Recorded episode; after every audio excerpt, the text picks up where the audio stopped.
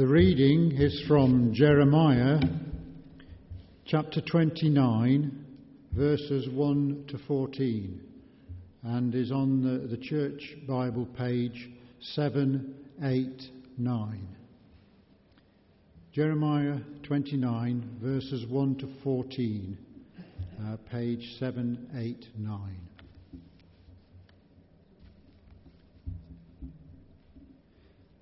This is the text of the letter that the prophet Jeremiah sent from Jerusalem to the surviving elders among the exiles and to the priests, the prophets, and all the other people Nebuchadnezzar had carried into exile from Jerusalem to Babylon. This was after King Jehoiachin and the Queen Mother, the court officials, and the leaders of Judah and Jerusalem, the craftsmen and the artisans, had gone into exile from Jerusalem. He entrusted the letter to Elasah, son of Shaphan, and Gemariah, son of Hilkiah, whom Zedekiah, king of the king of Judah, sent to King Nebuchadnezzar in Babylon. It said, this is what the Lord Almighty, the God of Israel, says to all those I carried into exile from Jerusalem to Babylon. Build houses and settle down, plant gardens and eat what they produce, marry and have sons and daughters. Find wives for your sons and give your daughters into marriage, so that they too may have sons and daughters Increase in number there, do not decrease. Also, seek the peace and prosperity of the city to which I have carried you into exile. Pray to the Lord for it, because if it prospers, you too will prosper. Yes, this is what the Lord Almighty, the God of Israel, says. Do not let the prophets and the diviners among you deceive you. Do not listen to the dreams you encourage them to have. They are prophesying lies to you in my name. I have not sent them, declares the Lord. This is what the Lord says.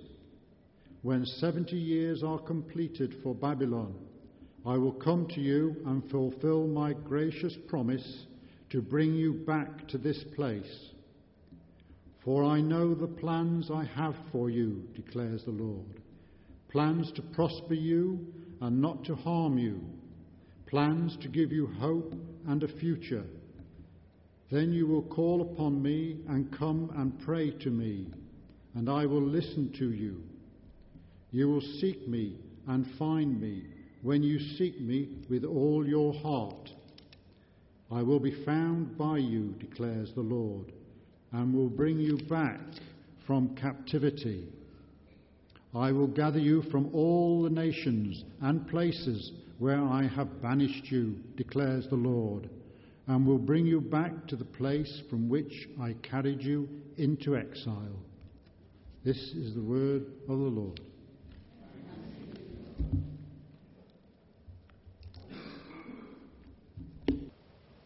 So then, we've reached the second week of our sermon series, Life on the Front Line, exploring how we can live fruitfully and faithfully for Christ in every bit of life, with the people and in the places where we spend our time every day. Last week, we looked at our call to the front line, and we looked at what is our front line and why it matters. And the clergy offered to visit you on your front line, and you can sign up again for that this week, the sign up sheet is on the table at the back. This week, today, we're exploring the Frontline Commission. And our question is this How do we continue to serve God on our front lines, even when it's difficult?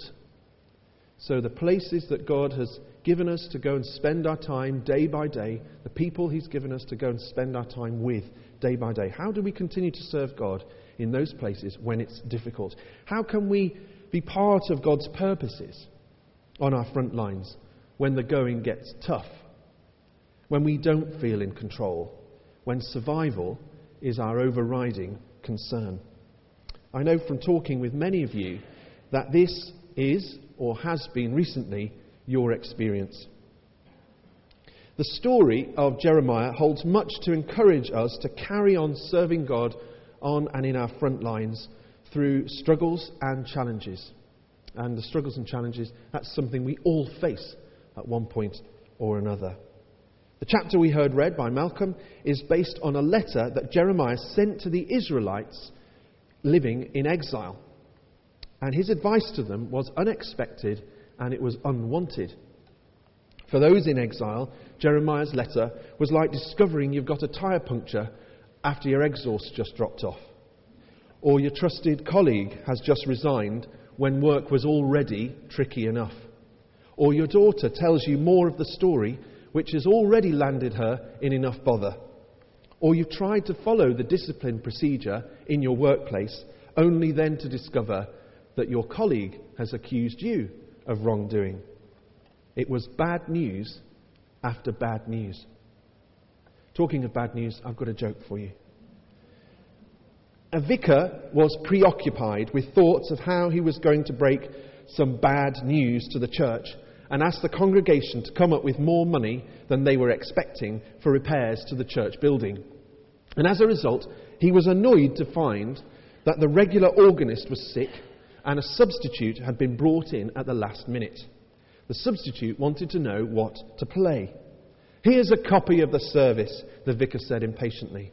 But you'll have to think of something to play after I make the announcement about money and the finances. So during the service, the vicar paused and said, Brothers and sisters, we're in great difficulty. The roof repairs cost twice as much as we expected, and we need £10,000 more.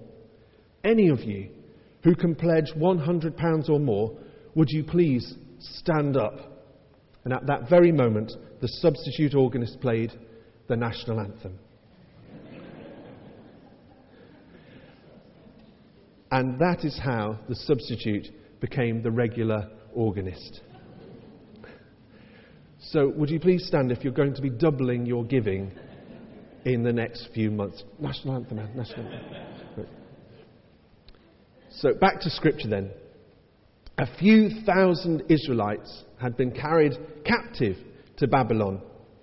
Word had reached Jeremiah in Jerusalem that some false prophets amongst them were trying to sweeten this bitter pill.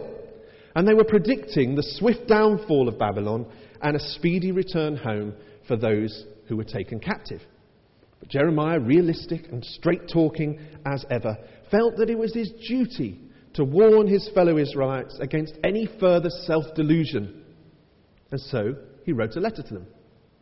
And in the first section of this letter, Jeremiah makes a number of crucial points that carried much significance to those in Babylon and they hold much significance for us too. Firstly, then, Jeremiah tells those on the front line in Babylon to make yourself at home. It's a very striking point. Now, Basin Hill is the place where Kate and I have lived the longest during our 17 years of married life. It makes a difference making yourself at home. It makes a difference to family to friends, community, church. But speaking this encouragement to the Israelites facing captivity really is quite striking. It's startling. But Jeremiah is quite clear.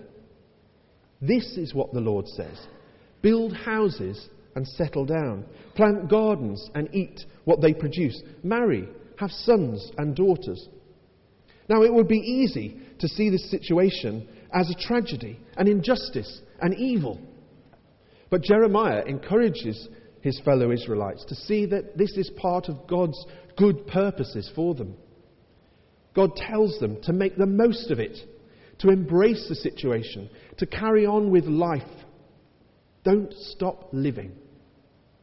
In times of difficulty, of course, it's perfectly natural to hope that God will rescue us quickly. But God's instruction to Israel through Jeremiah encourages us to change our perspective on struggles that we face on our front line, to come at them differently. Through the sacred secular divide that Mia touched on last week in her sermon, we've been encouraged to see ourselves as resident aliens in our families, our schools, our factories, our offices, universities, and hospitals. And therefore, at times, we've not made ourselves at home.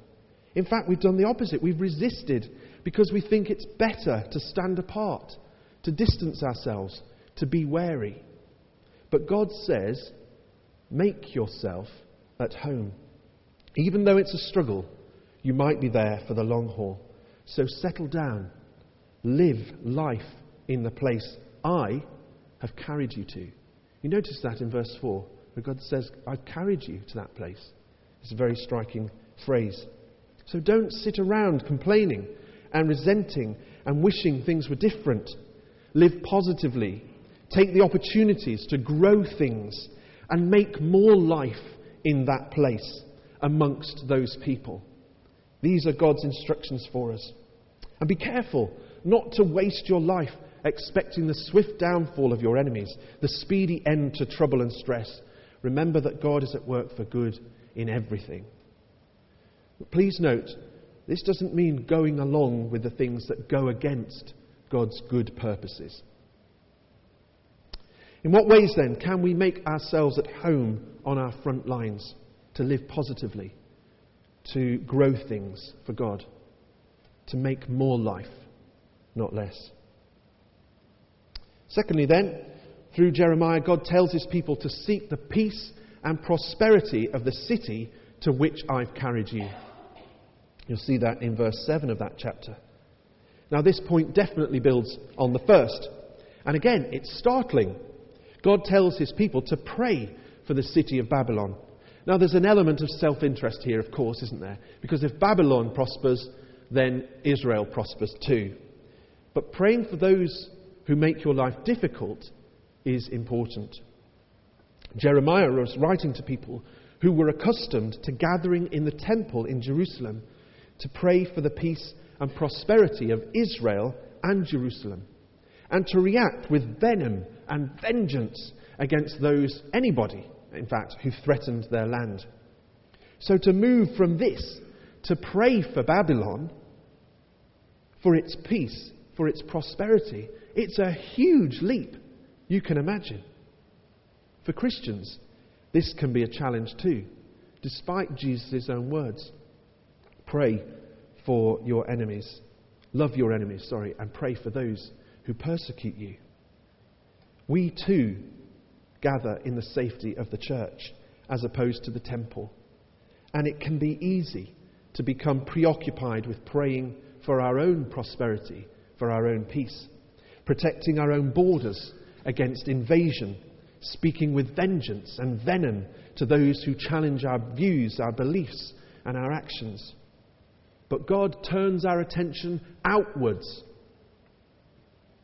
to much further afield, to our front lines, to the cities, the places to which He's carried us. That might feel at times like being taken captive, but God is with us. He's carrying us. And so we're to pray for our front lines, for peace and prosperity. And of course, a prayer like that always, always has legs. We're to demonstrate the change we want to see for God in all the places to which He's taken us. So then, the question for us is how can you and I pray for the peace and prosperity of our front line? If that is the second thing God tells the captives, then the third is this have hope. The Lord's intentions for his people were fixed. They weren't blown about by the wind of mood and circumstances. God had plans for them to prosper. One day they would prosper in a much better place, a place of freedom. But for now, they'll prosper in a place where freedom is limited. I know the plans I have for you plans to prosper you and not to harm you, plans to give you a hope and a future. The plans aren't simply tied to future freedom God began to work out his plans from day one. God's plans for us are fixed too. He has plans for us to prosper. One day in a better place of freedom. But for now, in whatever places He's carried us where freedom is limited. God has plans of hope and a future for you on your front line, and He's been working on these since day one. So the question for us is this What difference will the hope of God's plans make to you on your front line? The fourth and final point God makes to his people in this letter is this I am out there. I am out there.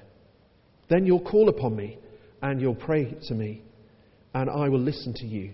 You'll seek me and find me when you seek me with all your heart, and I will be found by you. Through Jeremiah, God is challenging his people to grasp a radical new understanding of faith and living for God.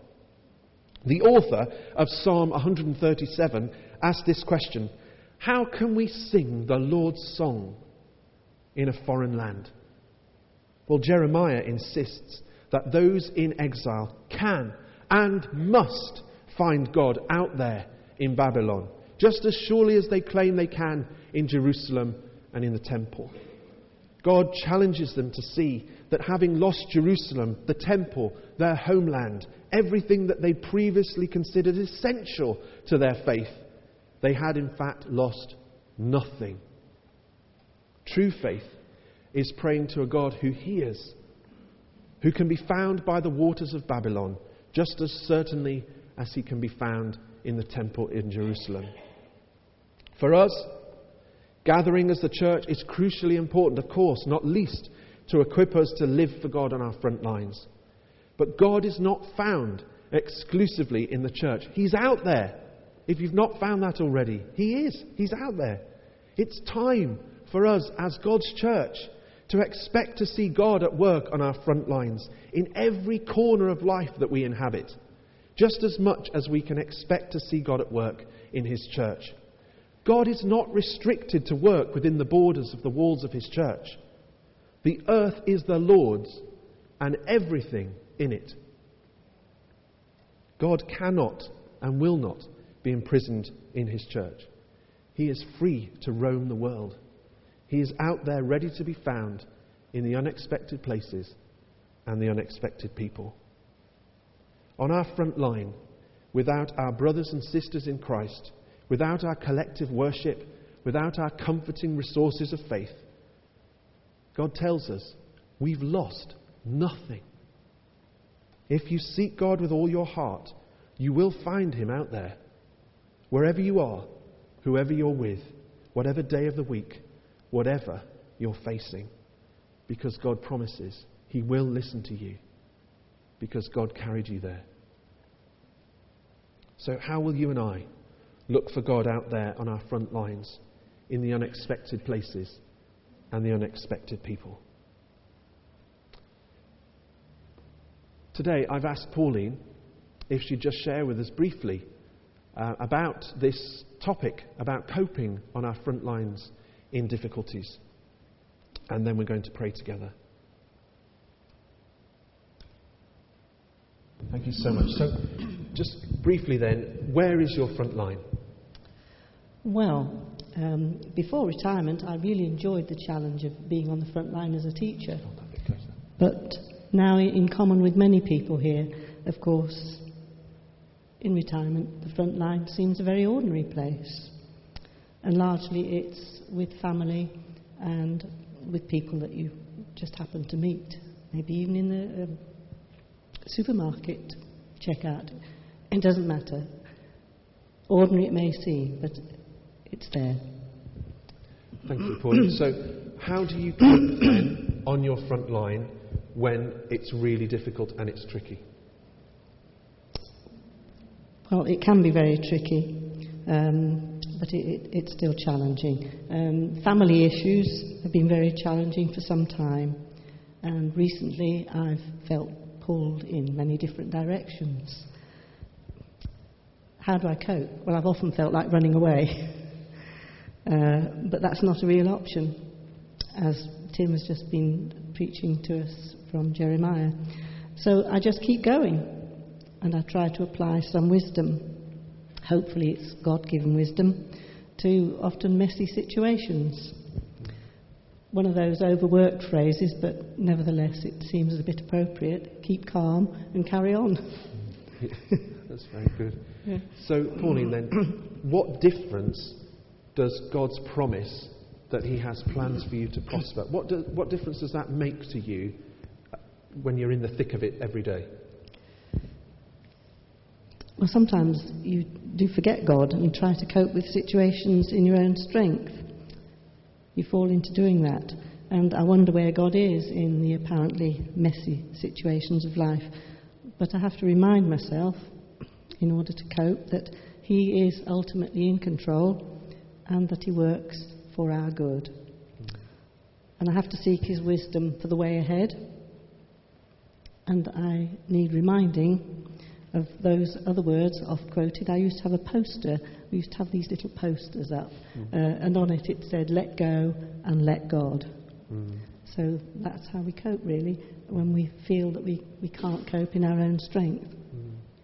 Pauline, thank you so much. That's brilliant to, to, hear you just share like that. And uh, it takes a lot of courage to be, to be honest in front of everybody. So thank you so much. If you could just stay standing with me here, Pauline, because I want to invite everybody to, to respond. We're not going to pray, play the national anthem, but I, I do want to ask you all are you struggling for one reason or another at the moment on your front line? I bet that's most of us, if we're truly honest.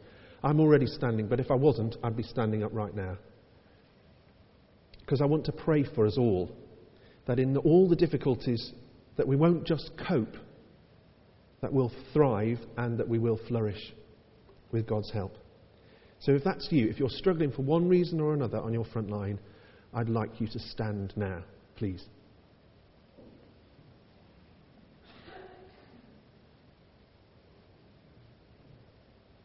Thank you. So let's pray.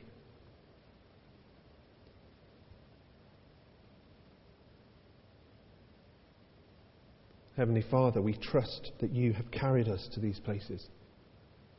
It may be difficult. It may really, really challenge our faith in you. It may lead us to question all sorts of things. But we do trust you that you have plans for us to prosper, that you don't want to harm us. And so we pray that through your Holy Spirit you will help us to have the courage and the strength to grow things in those places, to make ourselves at home, to make new life, to make a positive difference. That through you we'll be able to seek peace and prosperity. That we will have hope in you. Hope that even in the really, really dark and difficult times will not be extinguished. And that wherever we are, whoever we're with, we will find you and know that you're with us out there. We ask this in the name of our Lord Jesus Christ. Amen. Thank you. Bless you all. Thank you. Please sit down.